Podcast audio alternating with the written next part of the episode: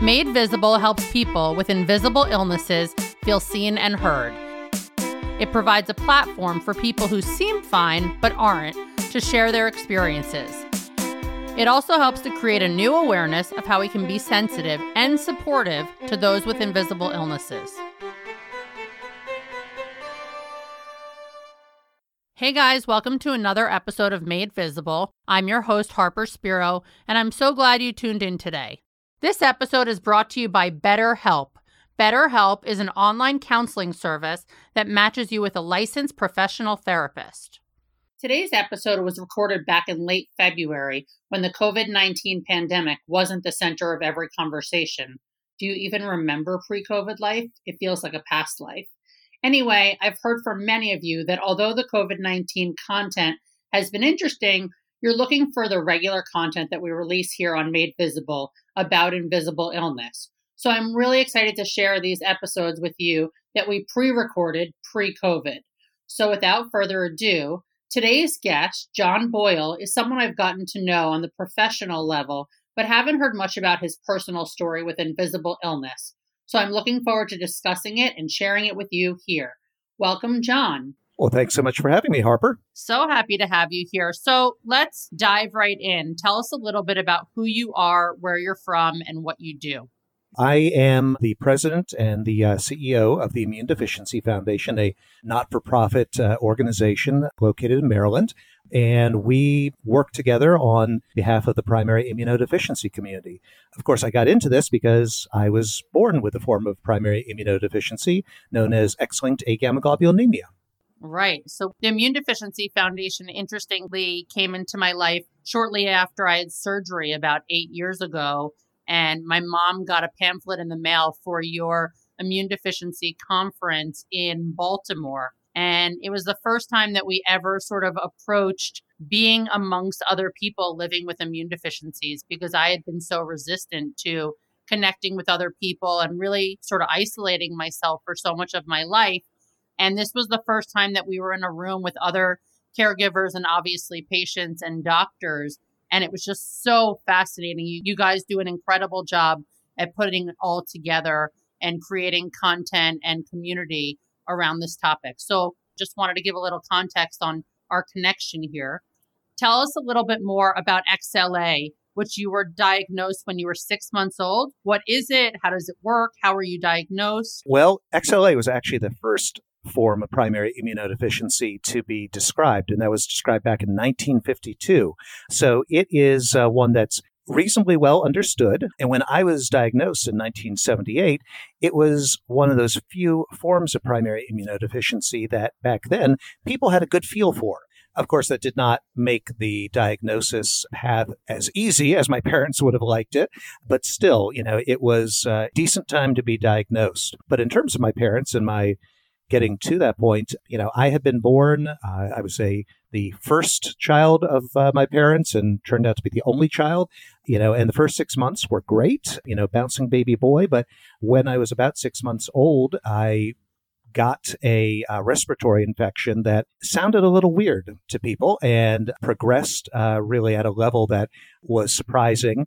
And I basically was going downhill very, very quickly with a respiratory infection that could not be cleared and that uh, you know the writing was on the wall that something was wrong here. And so you know, I will spare you all the details there, but in reasonably short order, as I was going downhill, my pediatrician bumped me over to another doctor who later bumped me over to the folks over at Johns Hopkins Hospital in Baltimore, which was reasonably close to where it was that I grew up. And they basically hurried me over to Hopkins saying this child is getting sicker and sicker as soon as I got there, pretty much they had to intubate me because uh, my ability to breathe on my own was uh, severely compromised. And while there, and as they kind of went through this crisis management of this sick little uh, child, they realized I had an advanced form of pneumonia known as pneumocystis. And back then in 1978, it was unheard of for a child to get pneumocystis. It meant that something was really, really wrong. But happily, Johns Hopkins uh, happened to have a very strong clinical immunology practice at the time. And so they were able to find the right people and get me into the ICU and do some of the testing that they needed to do to figure out what it was. And back then, David Vetter, known to many as the uh, the boy in the plastic bubble, was very much the face of primary immunodeficiency. And so my parents were essentially told, you know, we think that your child has an immune deficiency. It could be SCID, severe combined immune deficiency, which David had, to which my parents were, of course, flabbergasted, or it could be this other condition known as XLA. Um, happily, it turned out to be the latter. And I say happily because XLA is reasonably simple as far as a lot of forms of PI go. There's a single gene that's involved, the BTK gene, and when there is some sort of a mutation or some sort of a problem with it, then essentially the BTK gene is supposed to take pre B cells, you know, those baby B cells, if you uh, will, and turn them into full grown adult B cells, which then allows them to create antibodies or immunoglobulins. Since I have that gene defect, I don't have any mature B cells. Hence, I don't have any antibodies. So, no IgG, which is the kind of weightiest one in terms of your immune response, uh, no IgA, no IgE, no IgM, etc. So, it is a serious form of PI, of course, as they all are. But the good news is there was, even back then in the bad old days, an immunoglobulin replacement therapy. There was a way of getting back some of what it was that my body did not produce naturally. In this case, IgG or antibodies. So you've mentioned PI. Can you explain what PI stands for and what it is? PI stands for primary immunodeficiency. There are other people and other countries which call it PID for primary immune deficiency, two words, or primary immune deficiency disease. Uh, we have found that it is easier and more embraced to just refer to it as primary immunodeficiency or PI. Okay, thanks for explaining that. You mentioned a treatment. How long have you been on it? I've been on uh, immunoglobulin replacement therapy since 1978, so you can do the math there. The thing that I've experienced, though, has been a little unique in that I've been on it so long, I've gotten to see a lot of the development within this space. So when I first started out, they were these terrible intermuscular injections, and the bioavailability, the, the way that the immunoglobulin moves throughout your body, was not great. Well, when I was six, they switched over to the IV therapy. IVIG became possible for people to do here in the United States. So I switched over to that. Instead of getting multiple, you know, hyper painful shots every other week of this immunoglobulin, you know, we ended up being able to make it so that once every four weeks, I would get this one little needle through an IV. And it was one of the best days of my life, switching from IM intermuscular to IV intravenous. And then uh, a few decades later, I switched over to the subcutaneous version of immunoglobulin, which just means that I take these two little needles and I kind of insert them uh, into kind of the fatty part of the skin. And once a week, I do an infusion and uh, did that last night. And I am basically good to go for the week. That's amazing to see those kind of developments. That's huge to be a part of it and to be able to recognize that the drug is, you know, developing over the years and you're able to develop with it. What kind of symptoms are you dealing with these days in your life, if any? The symptoms I deal with kind of on a day to day basis are minimal, happily, because really of the fact that I have to put a fair bit into managing my condition on a day to day basis.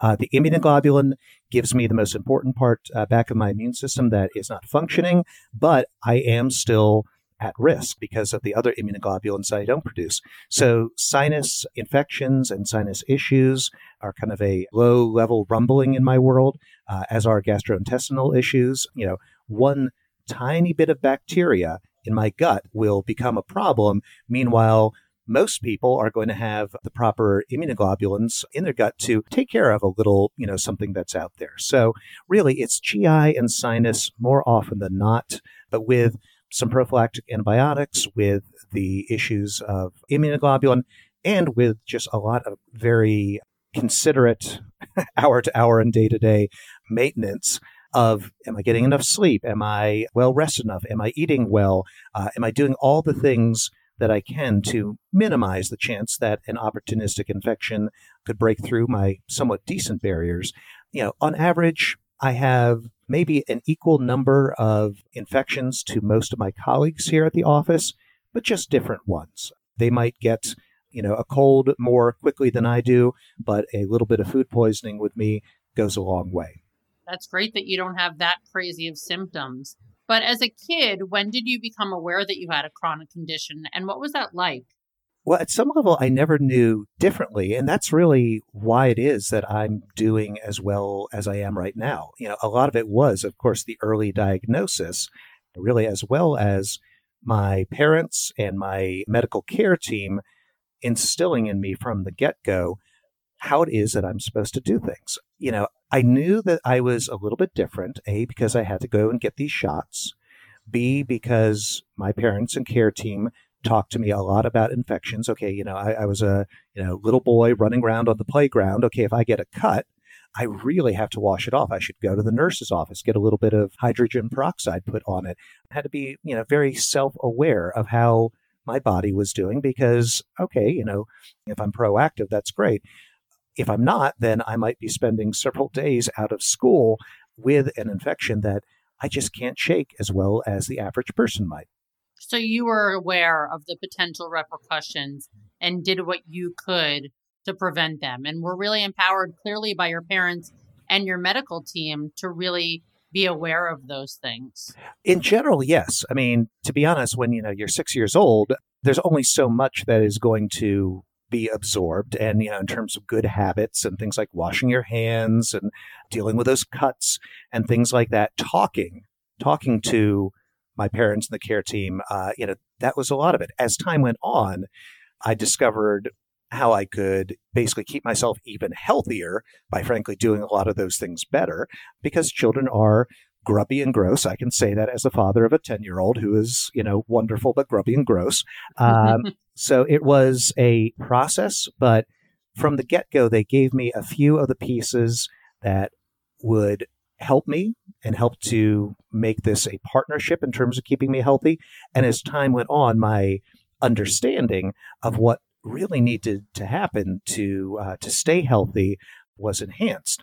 All the while, of course, dealing with what was an invisible illness. People saw that I got sick a lot, but they didn't know why and they did not understand it. And again, these were the, the pre internet days. And so that made life all the more interesting as we were going through. Yeah, I'm sure. You've mentioned your parents. So your mom founded the Immune Deficiency Foundation in 1980, and you're now the president and CEO of the Immune Deficiency Foundation. Can you talk about what the IDF does and, of course, why your mom started it when she did? Of course. Back in 1980, when it was started, yeah, I had really just not too long before come out of the woods because I, you know, was diagnosed at six months, but I had another bout of pneumocystis when I was about 18 months. And so once my parents got to kind of a new normal with me, they basically said, okay, we've never heard of this condition before we'd really like to get involved with others who are kind of helping to educate and, and to do those things uh, and to advocate for children and families who are dealing with XLA or other forms of primary immunodeficiency. But when they looked around, they found out that there was nothing, at least in the US and really nothing around the globe, that was fitting that bill. And so they got together with some uh, other parents of uh, folks with PI, as well as some medical professionals, starting at Johns Hopkins and then branching out from there to create an entity that would fill that niche. And so IDF really was founded with the focus on providing information to families that they could understand that would help them along their journey. And of course, as time went on, you know, we go from information to connection and bringing people together who have these rare and invisible illnesses, you know, where they say, nobody gets me, to which we say, well, here are some people who do. And then as time goes on further, the need for advocacy, the need to engage with, you know, these companies that are saying, hey, we know that you've got your intramuscular shots. That's great. But we've got this crazy new idea about intravenous immunoglobulin. And you know, we're going to need patients for clinical trials and the like. So as time went on, IDF evolved. We've been doing what we do uh, for almost 40 years now. And really our areas of focus now are, of course, in this education field for helping to orient families who are newly diagnosed because the information that they receive is usually not terribly deep and they usually have a lot of questions, some of which their clinicians can't answer. But then also the advocacy, helping the entire PI community with issues connected to uh, the therapies they receive, the care that they receive, their diagnosis. Uh, when it comes to insurers, when it comes to the FDA, when it comes to all of these gatekeepers and powerful players who are, frankly, responsible in different corners for the US healthcare system. And nobody ever means to overlook people with PI, but when policies are made, they don't tend to think about people with an immune deficiency. And so that, that sort of uh, broad brush that they sometimes will paint with does not work very well for us. And sometimes it will uh, impede our ability to get immunoglobulin or other therapies or the testing that's needed. And so we're really here at a lot of levels to help bring people together and to, if you will, plant a stake in the ground when a stake needs planting to say, there's an issue here that impacts our patient population. And we think we've got a fix. We think we've got a way of making this as close to a win win as possible.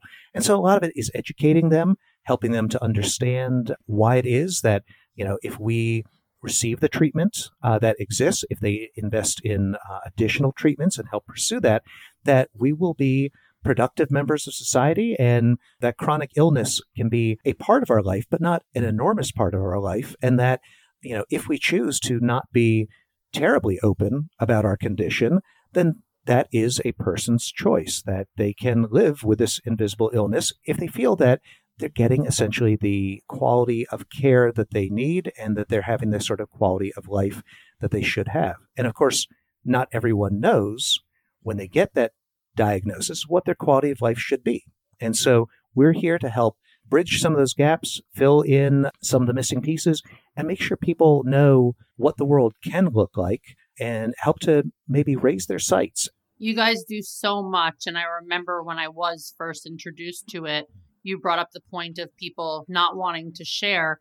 I remember you guys connected me to someone else, similar age to me, that had my condition. And she emailed me introducing herself to me, and I'd given you permission to connect us. And she was so confident in her condition and had been sort of public with it, and everyone knew she had this condition.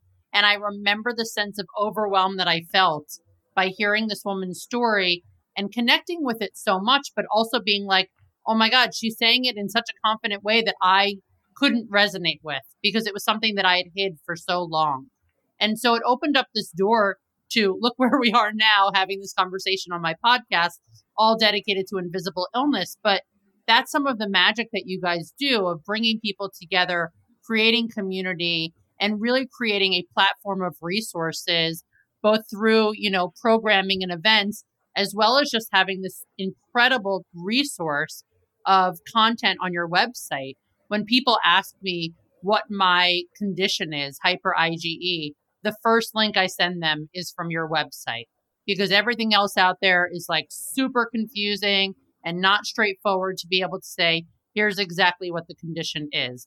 And so it's really been a real resource for me. And I know for so many other people. One of the big things that you guys believe in is the concept of Think Zebra. Can you talk a little bit about what that is? Of course, it is. Uh, it is not only enduring with our community, but we're seeing more and more uh, use of it outside of our community. So there's an aphorism that's out there. There's an old saying that medical students are supposedly taught, and some of them have said that they did hear this, that when you hear hoofbeats coming up behind you, think horses, not zebras. So when you can hear that creature coming up behind you, the odds are good. It's going to be the thing that you see in everyday life, a horse, the thing that it's almost always is. It's always a horse. Well, not always. Sometimes it is a zebra that is galloping your way. And so really, this is you know, and it's become a bit of an identity thing. And of course, if you come to any of our events, you'll see people uh, decked out in, in zebra swag, which can be horrifying or it can be uh, uh, amazing. Um, so true. Oh yes, oh yes. And those who have uh, two X chromosomes have a lot more options than uh, than those of us who have a Y chromosome. People definitely take it to a whole other level. Oh, it's it, it is amazing. But you know, there's this identity issue in there, which is great because they're saying, "Hey, I'm a zebra. I am a little bit different," and doctors you know, medical professionals, parents, whomever, you've got to recognize that it's not always the thing that you expect. Sometimes it is that zebra. Sometimes it is that rare one in a million or more diagnosis.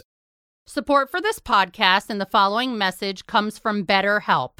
That's Better H E L P, an online counseling service that matches you with a licensed professional therapist. No matter where you are in the world, BetterHelp lets you schedule video and phone sessions with your therapist or even text them. Not only is it convenient, but it's also affordable. BetterHelp's therapists specialize in many different issues from depression, stress, anxiety, relationships, self esteem, and more. I've talked with many guests about the importance of therapy, and it's something I believe everyone can benefit from. It's so valuable to be able to talk to someone with an informed outsider's perspective. With BetterHelp, you can have these conversations at your own pace through a secure online platform and with a counselor you love and who gets you. It's not self help, it's BetterHelp. Made Visible listeners can get 10% off their first month of BetterHelp by visiting betterhelp.com backslash made visible. That's better, H-E-L-P dot com slash made visible. And now back to the show. One of the challenges with zebras is that by and large, most of us have invisible illnesses. You wouldn't know to look at us that we have a compromised immune system. And the temptation of, uh, you know, the ER doc or the general practice physician or a nurse is to say, well, I see this note in your chart, but this is the way that we always treat people. So we're going to treat you the same. It should work. To which we have to say, no, I'm a zebra. We've got to, you know, I've been down this road more times than I can count. I know that this routine that you're planning for me is not going to work. This is not going to be take a Z pack and, uh, you know, five days later, you're going to be in good shape. In a lot of cases, I'm going to need a long course of antibiotics, 21 days, in order to clear something. So the Think Zebra concept, you know, we really do try to pivot it so that it is in part a diagnosis thought that, you know, when you have this person who is sick all the time, maybe they're a zebra, maybe they have a primary immunodeficiency. But then once you are diagnosed and you are living your life and you are having to battle with the medical community, the insurance community, maybe people in your own life, that you say, look, I may not look it, but I am a little bit different. This doesn't define me, but it is a part of me. And when I tell you what is going on with me, you've got to understand that I'm telling you from a place of some experience and expertise. So, just in all sorts of ways, the zebra concept has really been embraced by our community and then a lot of others who have either a rare disease or something else that makes them a little bit falling outside of the norm of what our healthcare system is really set up or patched together, I should say, to address. I love it. And I think that it's great that people do really make it visible by wearing zebra patterns to your events and walks and conferences and really sort of standing out in their own way. It's something special, it's unique. What is your focus for the IDF for 2020? What are some of the things that you're working on? So in 2020, uh, we're really deepening a bunch of the areas that we have traditionally found to be very helpful to our community. You know, but we're trying to frankly do more of it and trying to put more resources towards spreading out the opportunities that we have to make a lot of these, let's say, in person connections.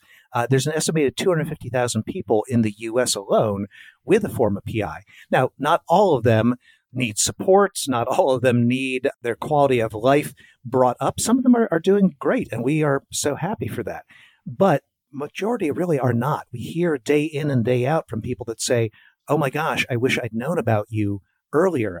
There are so many people out there who need our help and who need help just in some way, shape, or form. So to have more of our state level meetings, to enhance the number of get connected groups, the little support groups that uh, people put on and they uh, they do every maybe couple of months, to really expand the number of opportunities for someone with PI to interact with other people, to learn from other people.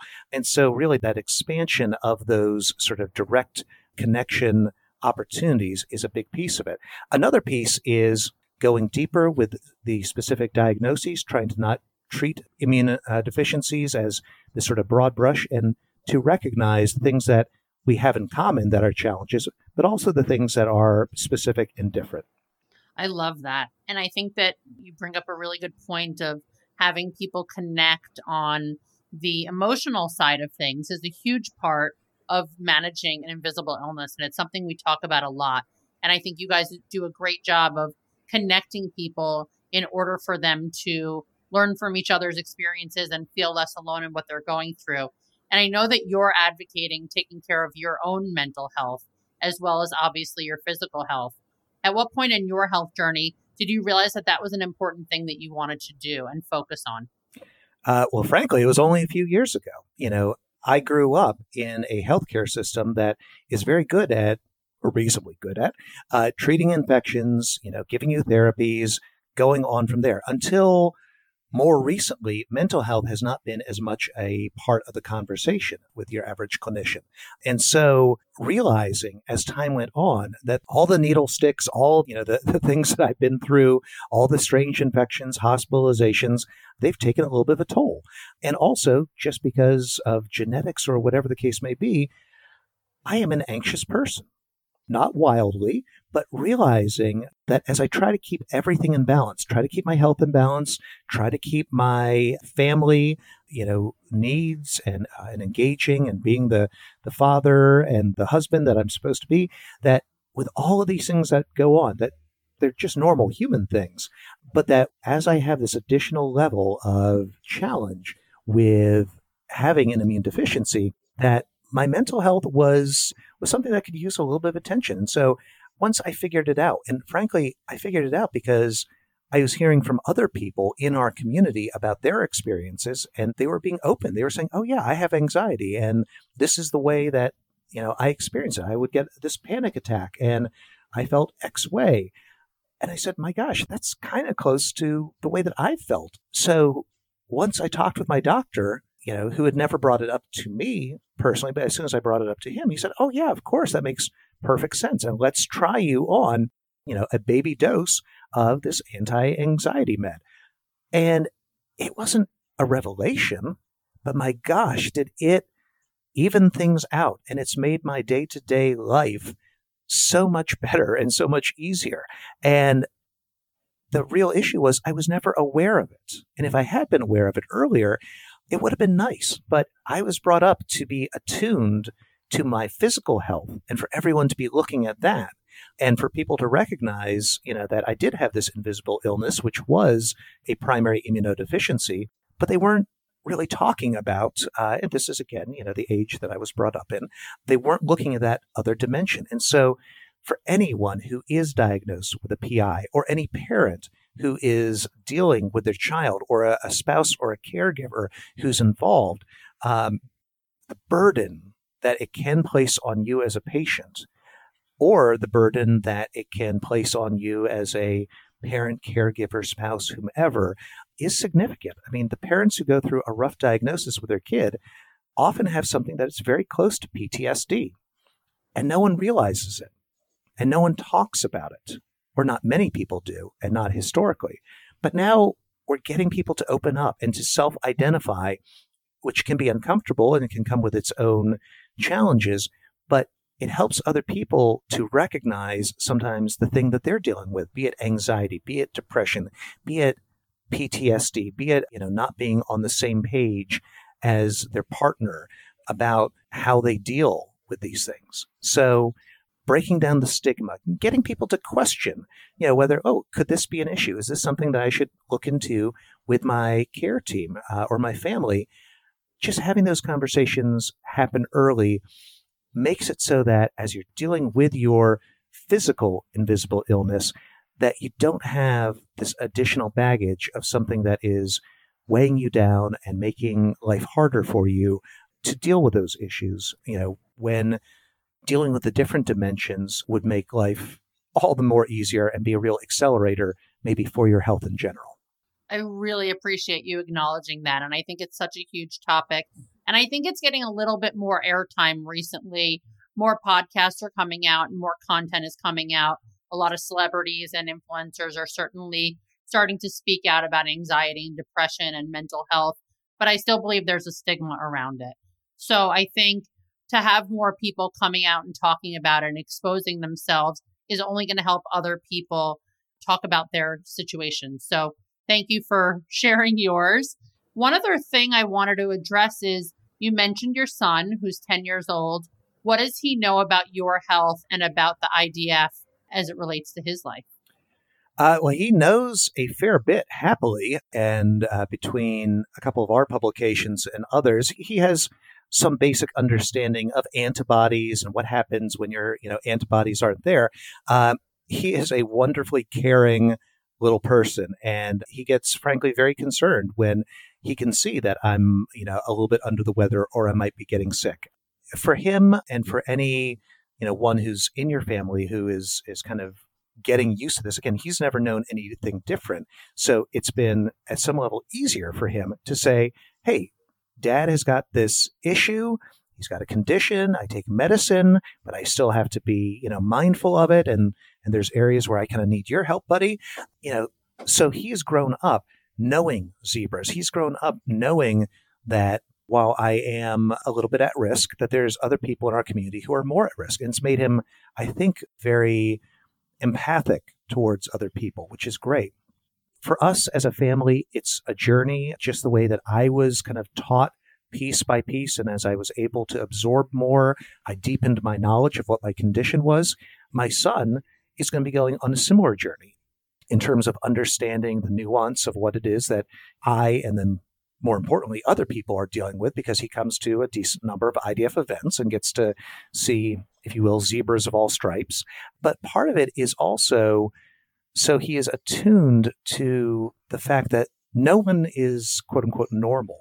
You know, with primary immunodeficiencies, approximately 1 in 1,200 people are diagnosed with some form of PI, be it SCID, be it CVID, be it XLA, be it hyper IgE, or any other number of those 400 that are out there. But when a child looks around their classroom, they see that they have a friend who has diabetes, that you know has a muscular uh, skeletal issue, who maybe has uh, incredibly severe, maybe life-threatening allergies. When you have a parent who is affected by a chronic and or rare condition, it changes you a little bit, and I think it it puts him hopefully on track to being a very thoughtful and understanding person who realizes that everyone's a little bit different. Everyone has their burden to bear when it comes to their health, and that things change. You might be doing well right now, but down the line, you might not. And at that point, you might have to ask for help, either on the physical side, or the mental, or the emotional, or really any other piece that shows that at one point or another, it's not unusual to have a problem that requires some medical intervention and that requires some additional thought and effort put towards maintaining your health. I think it's so great that you have this amazing kid as a son and that you've been able to provide him with, you know, the knowledge that he needs to know about your condition, about zebras in general, and how he can be more aware and empathetic towards them. So the work that you're doing with the IDF is amazing and continue doing what you're doing. How can people learn more about you and the IDF? The best way, I think, to go is to simply go to the website, which is again a portal for more information than you could probably ever want www.primaryimmune.org. And of course, uh, IDF is on Facebook and Twitter and Instagram and LinkedIn. And I am on, well, all those as well. Thank you. Well, Harper, thank you for this podcast. Uh, anything to shed a little bit of light on these diagnoses and these conditions that most people don't know about is vitally important. And it takes so many people working on this from different angles to help raise the awareness that these conditions do exist and that you don't know what someone is living with just by looking at them. So I feel in many things it takes a village. So I really appreciate your doing your part for all of us with an invisible illness and uh, for just shedding light into areas where those of us who have lived with this for decades want more people to know about it. So uh, appreciate the chance to to talk about my little corner of the rare disease and visible illness world, and appreciate all that you do for all others who are in a similar situation. Thanks for tuning in to Made Visible. We hope you learned about something new today. If you enjoyed this episode, please take a few minutes to subscribe, rate, and review the podcast on iTunes. We can't do any of this without your support. Visit madevisiblepodcast.com and follow Made Visible Podcast on Instagram. Special thanks to the team who made this possible. Elise Bonebright, the audio editor, Gemma Leghorn, the assistant producer, Dylan Chenfeld for the intro music, and Amanda Gracio for the design.